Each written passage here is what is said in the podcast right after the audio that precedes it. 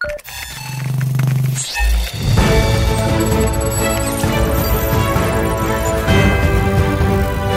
thảo trên tay Xin chào quý vị và các bạn. Đây là chương trình dự thảo trên tay của VOV Giao thông FM 91 MHz.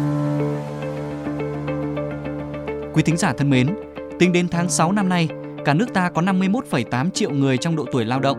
trong đó có hơn 10,6 triệu đoàn viên công đoàn thuộc hơn 126.000 công đoàn cơ sở. Chất lượng sống của người lao động quyết định năng suất, hiệu suất làm việc và năng suất lao động lại quyết định mức độ phát triển của nền kinh tế đất nước. Do vậy, việc hoàn chỉnh các quy định pháp luật để chăm lo tốt nhất các quyền và lợi ích hợp pháp của người lao động trong điều kiện mới là hết sức cần thiết. Dự thảo luật sửa đổi bổ sung một số điều của luật công đoàn vừa được Tổng Liên đoàn Lao động Việt Nam xây dựng hướng tới mục tiêu này. Dự luật sẽ được Quốc hội cho ý kiến tại kỳ họp tháng 10 tới đây. Bạn đã có trên tay dự thảo luật công đoàn sửa đổi hay chưa? Hãy cùng VOV Giao thông nắm bắt những nội dung quan trọng nhất của dự luật này ngay sau đây.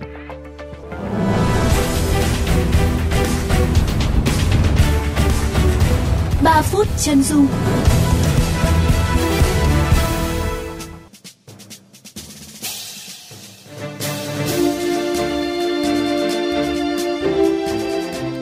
Thưa các bạn, dự thảo luật công đoàn sửa đổi có 3 điều, trong đó điều 1 gồm 14 nội dung sửa đổi trong tổng số 33 điều của Luật Công đoàn 2012.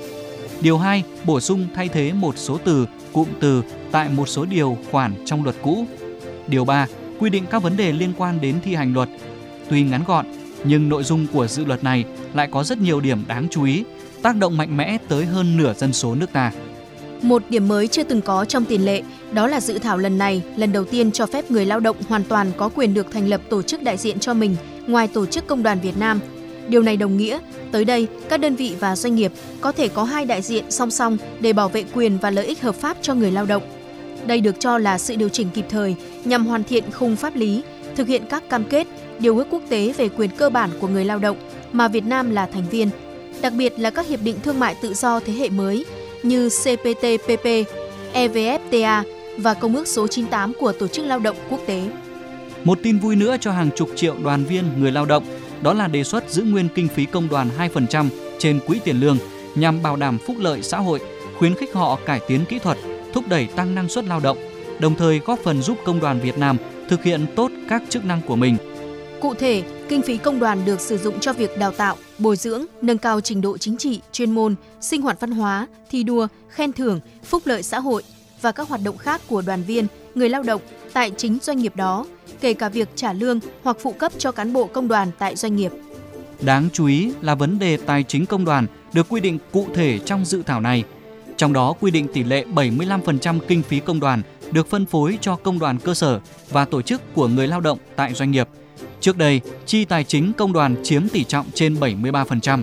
Quy định này nhằm tập trung nguồn kinh phí cho công đoàn cơ sở sử dụng để chi chăm lo, bảo vệ quyền lợi, chi phúc lợi cho đoàn viên công đoàn, người lao động, công đoàn cấp trên, phục vụ công đoàn cấp dưới, công đoàn cơ sở phục vụ đoàn viên, người lao động.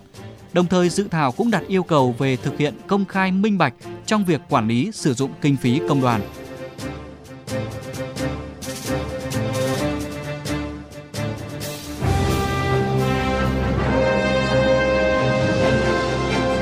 Tiếng nói lập pháp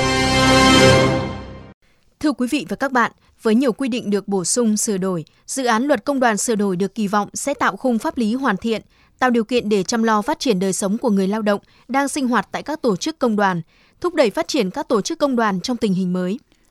Phóng viên Hoàng Hà của kênh VOV Giao thông có cuộc trao đổi cùng ông Trần Văn Thuật, Phó Chủ tịch Tổng Liên đoàn Lao động Việt Nam, đơn vị chịu trách nhiệm chính xây dựng dự thảo luật công đoàn sửa đổi. Thưa ông, ông có thể cho thính giả kênh VOV Giao thông biết những điểm mới, nổi bật của dự thảo luật công đoàn sửa đổi lần này?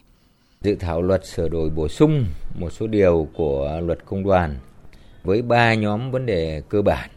Thứ nhất, hoàn thiện quy định về tổ chức bộ máy công đoàn, cơ chế quản lý cán bộ công đoàn. Thứ hai, hoàn thiện cơ chế tài chính công đoàn trong bối cảnh mới, tập trung vào các cái nội dung chính như là bổ sung quy định về tỷ lệ trích kinh phí công đoàn cho các cấp công đoàn và cho tổ chức của người lao động tại doanh nghiệp theo hướng dành 75% kinh phí cấp cơ sở để thực hiện chức năng, nhiệm vụ của cấp mình đồng thời là sửa đổi bổ sung các quy định để đảm bảo công khai minh bạch hơn nữa trong công tác quản lý và sử dụng tài chính tài sản của tổ chức công đoàn. Thứ ba, hoàn thiện các quy định của luật công đoàn để phù hợp với hiến pháp và hệ thống pháp luật, nhất là Bộ luật Lao động năm 2019. Cụ thể như là bổ sung quyền gia nhập tổ chức của người lao động tại doanh nghiệp, quy định chi tiết cụ thể các hành vi phân biệt đối xử chống công đoàn. Một trong những nội dung đáng chú ý tại dự thảo luật công đoàn sửa đổi lần này là giữ nguyên kinh phí công đoàn 2% như hiện hành. Ông có thể cho biết lý do tại sao? Quy định giữ nguyên cái kinh phí công đoàn 2% nó phải xuất phát từ vị trí pháp lý và chức năng, nhiệm vụ đặc thù của tổ chức công đoàn Việt Nam đã được ghi nhận trong hiến pháp các chính sách pháp luật liên quan đến cơ chế bảo đảm các điều kiện cần thiết cho công đoàn hoạt động. Trong đó thì có đảm bảo về tài chính công đoàn. Về bản chất thì cái nguồn thu kinh phí 2% là đóng góp của đơn vị sử dụng lao động cho tổ chức và hoạt động của công đoàn nhằm bảo đảm cho công đoàn thực hiện tốt trách nhiệm chăm lo cho người lao động đồng thời cũng để đảm bảo vai trò của công đoàn trong xây dựng quan hệ lao động hài hòa ổn định tiến bộ góp phần ổn định và phát triển các cơ quan đơn vị doanh nghiệp. Từ thực tiễn tổ chức và hoạt động công đoàn trong nhiều thập kỷ qua cho thấy cái nguồn thu kinh phí công đoàn là cơ sở rất là quan trọng để tổ chức công đoàn xây dựng được cái nguồn lực đủ mạnh, thực hiện tốt chức năng nhiệm vụ, góp phần nâng cao trách nhiệm của người sử dụng lao động để giảm gánh nặng cho nhà nước, chăm lo tốt hơn cho người lao động. Xin trân trọng cảm ơn ông.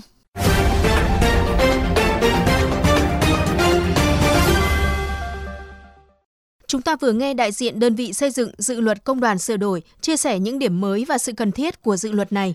Vậy các quy định mới nếu được ban hành sẽ tác động ra sao đến hoạt động của công đoàn Việt Nam, đến đoàn viên và người lao động? Phóng viên VOV Giao thông đã phỏng vấn ông Bùi Sĩ Lợi, Phó chủ nhiệm Ủy ban các vấn đề xã hội của Quốc hội để làm rõ hơn nội dung này. Thưa ông, những quy định được đưa ra tại dự thảo luật lần này đã đảm bảo tính khả thi hay chưa? Cơ bản, dự thảo luật công đoàn với cái mục tiêu luôn luôn phát huy sức mạnh của tổ chức công đoàn Việt Nam với tư cách là một tổ chức chính trị xã hội và luôn luôn thu hút đoàn viên công đoàn tham gia vào hệ thống của mình. Và trong cái dự thảo lần này chúng ta cũng phải suy nghĩ đến khi mà Bộ luật Lao động, luật việc làm, luật an toàn vệ sinh lao động đã điều chỉnh cả cái phạm vi đối tượng áp dụng bao gồm những người lao động có quan hệ lao động, tức là trong tổ chức công đoàn Việt Nam, mà còn điều chỉnh cả những người lao động không nằm trong tổ chức công đoàn Việt Nam. Sửa luật công đoàn lần này chúng ta phải xem xét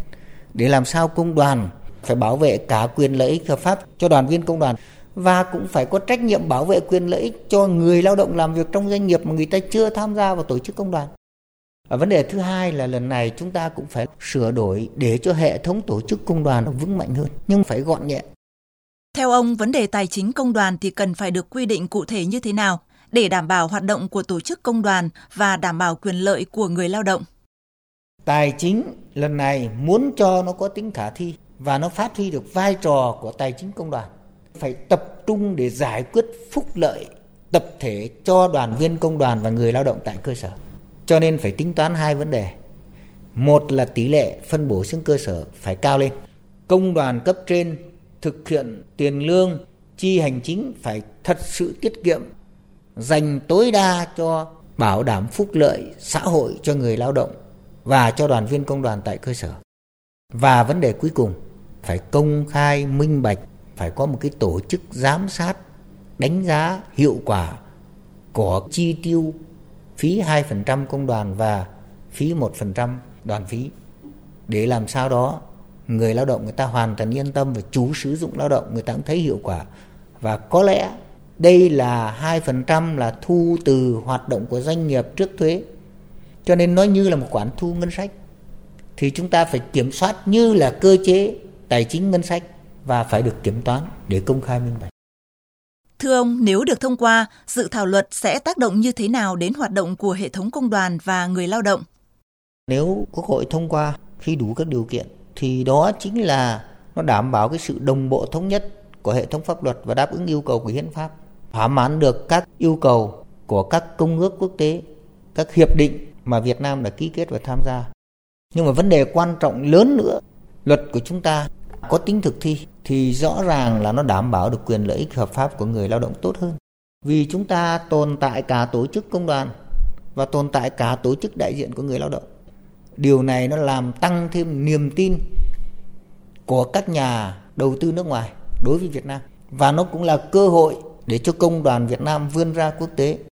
Xin cảm ơn ông đã tham gia trả lời phỏng vấn trên kênh VOV Giao thông.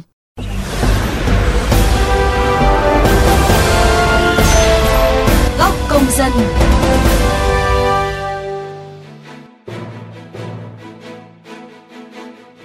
Các bạn thân mến, mỗi một dự án luật được xây dựng, ngoài việc hoàn thiện khung pháp lý để phục vụ công tác quản lý nhà nước chuyên ngành được tốt hơn, đảm bảo tính cập nhật và đồng bộ với các quy định quốc tế, thì điều mà người dân chúng ta quan tâm trên hết đó là quy định mới sẽ đem lại lợi ích gì, mở ra cơ hội gì cho công việc, cho chất lượng cuộc sống của chúng ta tốt hơn.